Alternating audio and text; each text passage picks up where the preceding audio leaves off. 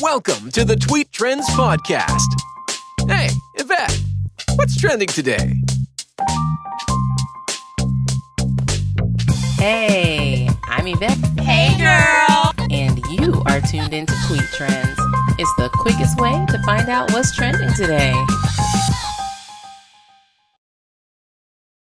Welcome back and happy National Family Day. Yes, today's day is all for families, and so is today's show.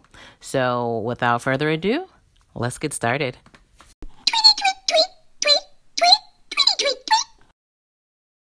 Yes, so we're talking about families today, and this first topic is about how a sex toy business is helping transgender youth. And it all starts with this one family, and I'm not sure I'm pronouncing their name right, but it looks like it's Cincinnati. And the mother, she ran a sex toy business called Pure Romance. And her husband had a son named Chris that was... He had a different outlook, you know, even as a child. They say that when he was 3 years old, he insisted that he was a girl and not a boy, no matter how much they tried to tell him that he was a boy. And then by the age of 8, they were noticing that he was starting to become a recluse. He wasn't interacting and communicating with people, just really angry and depressed. So his parents realized they needed to do something. So they went to the children's hospital in their area. They lived in Cincinnati. And come to find out, there was a really long wait list for that particular portion of the children's hospital dealing with children that were considered transgender youth. So the line was so long, the dad got to be good friends with the head of that center. So his child got moved to the beginning of the line. However, he felt really bad because he jumped over a bunch of other kids that were probably going through the same types of situations and issues that their son was going through. So what they did was their family made a multi-million-dollar commitment funded through the Pure Romance products. They actually have an RGB sexual intimacy product line that was created for the LGBTQ plus customers. And so it only makes sense that that portion of their business would then make donations for children that are dealing with the struggles of being transgender, just feeling different and not knowing how to cope or what to do. So if your family or someone you know is having issues with their sexuality, whether it be a young child or someone that is realizing this later on in life. I actually have a friend whose father realized this after her dad and mom had, like 4 kids, then he realized that this wasn't really him. He wasn't being true to himself.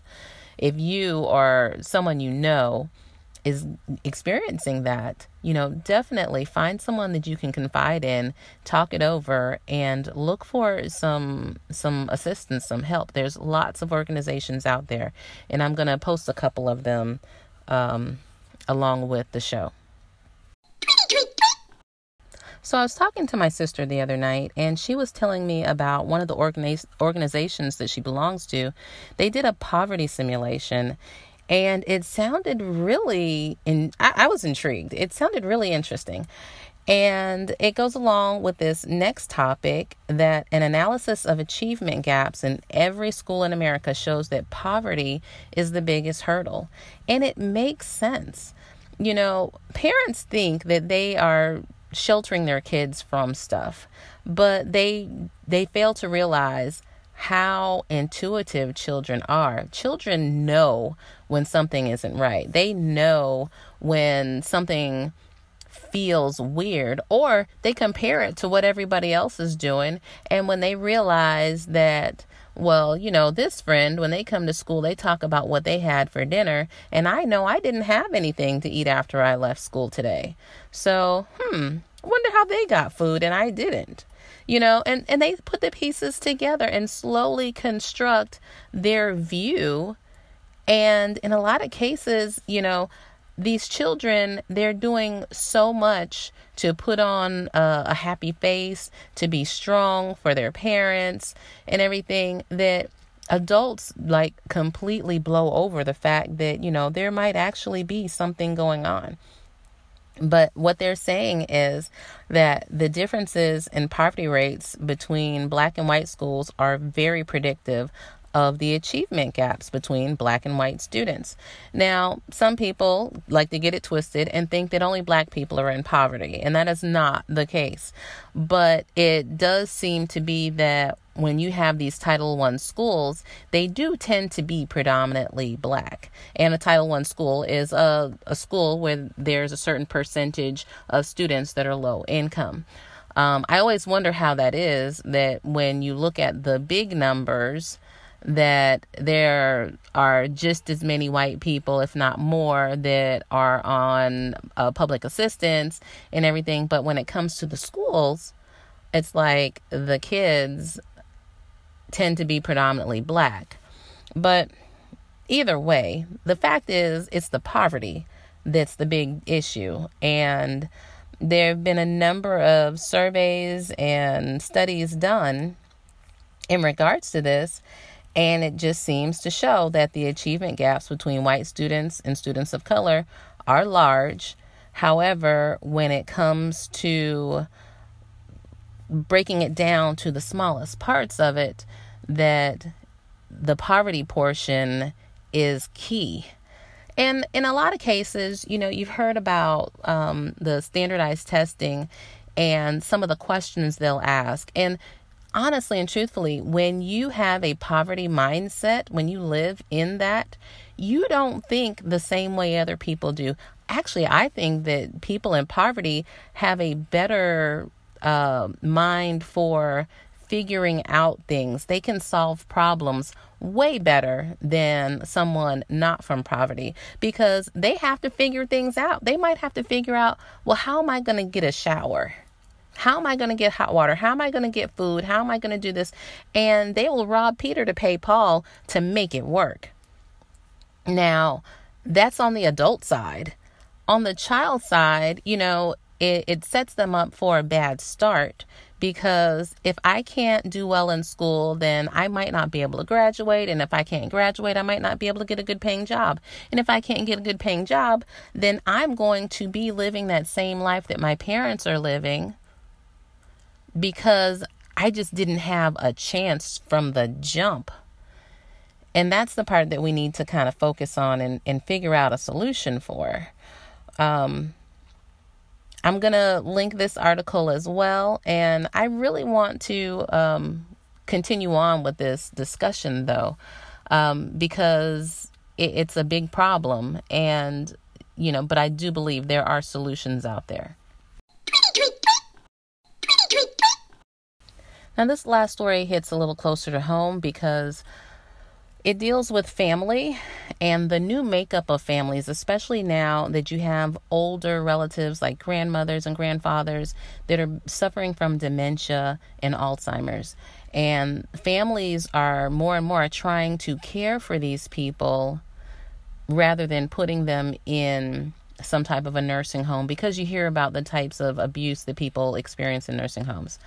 And it's the same thing we did with my grandmother. My mom's mom came and lived with us for a while, and then she went and lived with my aunt in New York for a while to kind of give my mom a break. And it is a tough thing to do, especially the further along in the disease they get, the more difficult it is to manage them and their emotions and the different things that happen. It's hard to describe. And, you know, you think about it and you say, oh, no, you know, what's a little forgetfulness? So they might repeat themselves, but it gets way worse. There were, I don't know, I would almost describe it as like night terrors that my grandmother would have, where we would never hear it.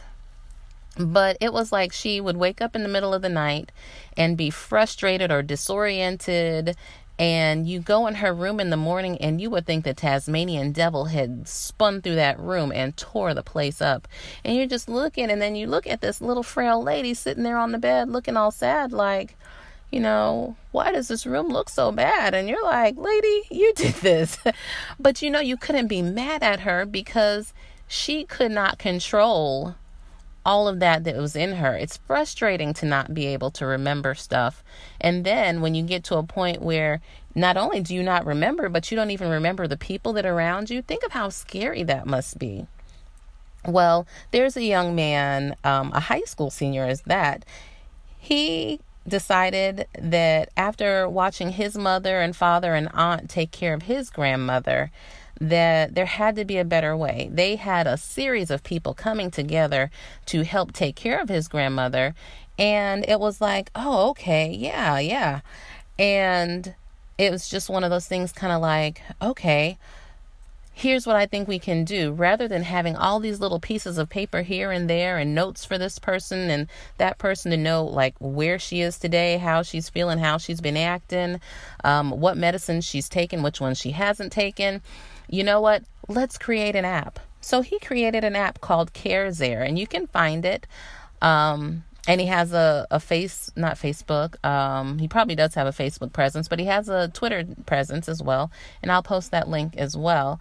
But the app is made for large groups of people that are all working together as a team to take care of people like his grandmother that was suffering from dementia/Alzheimer's.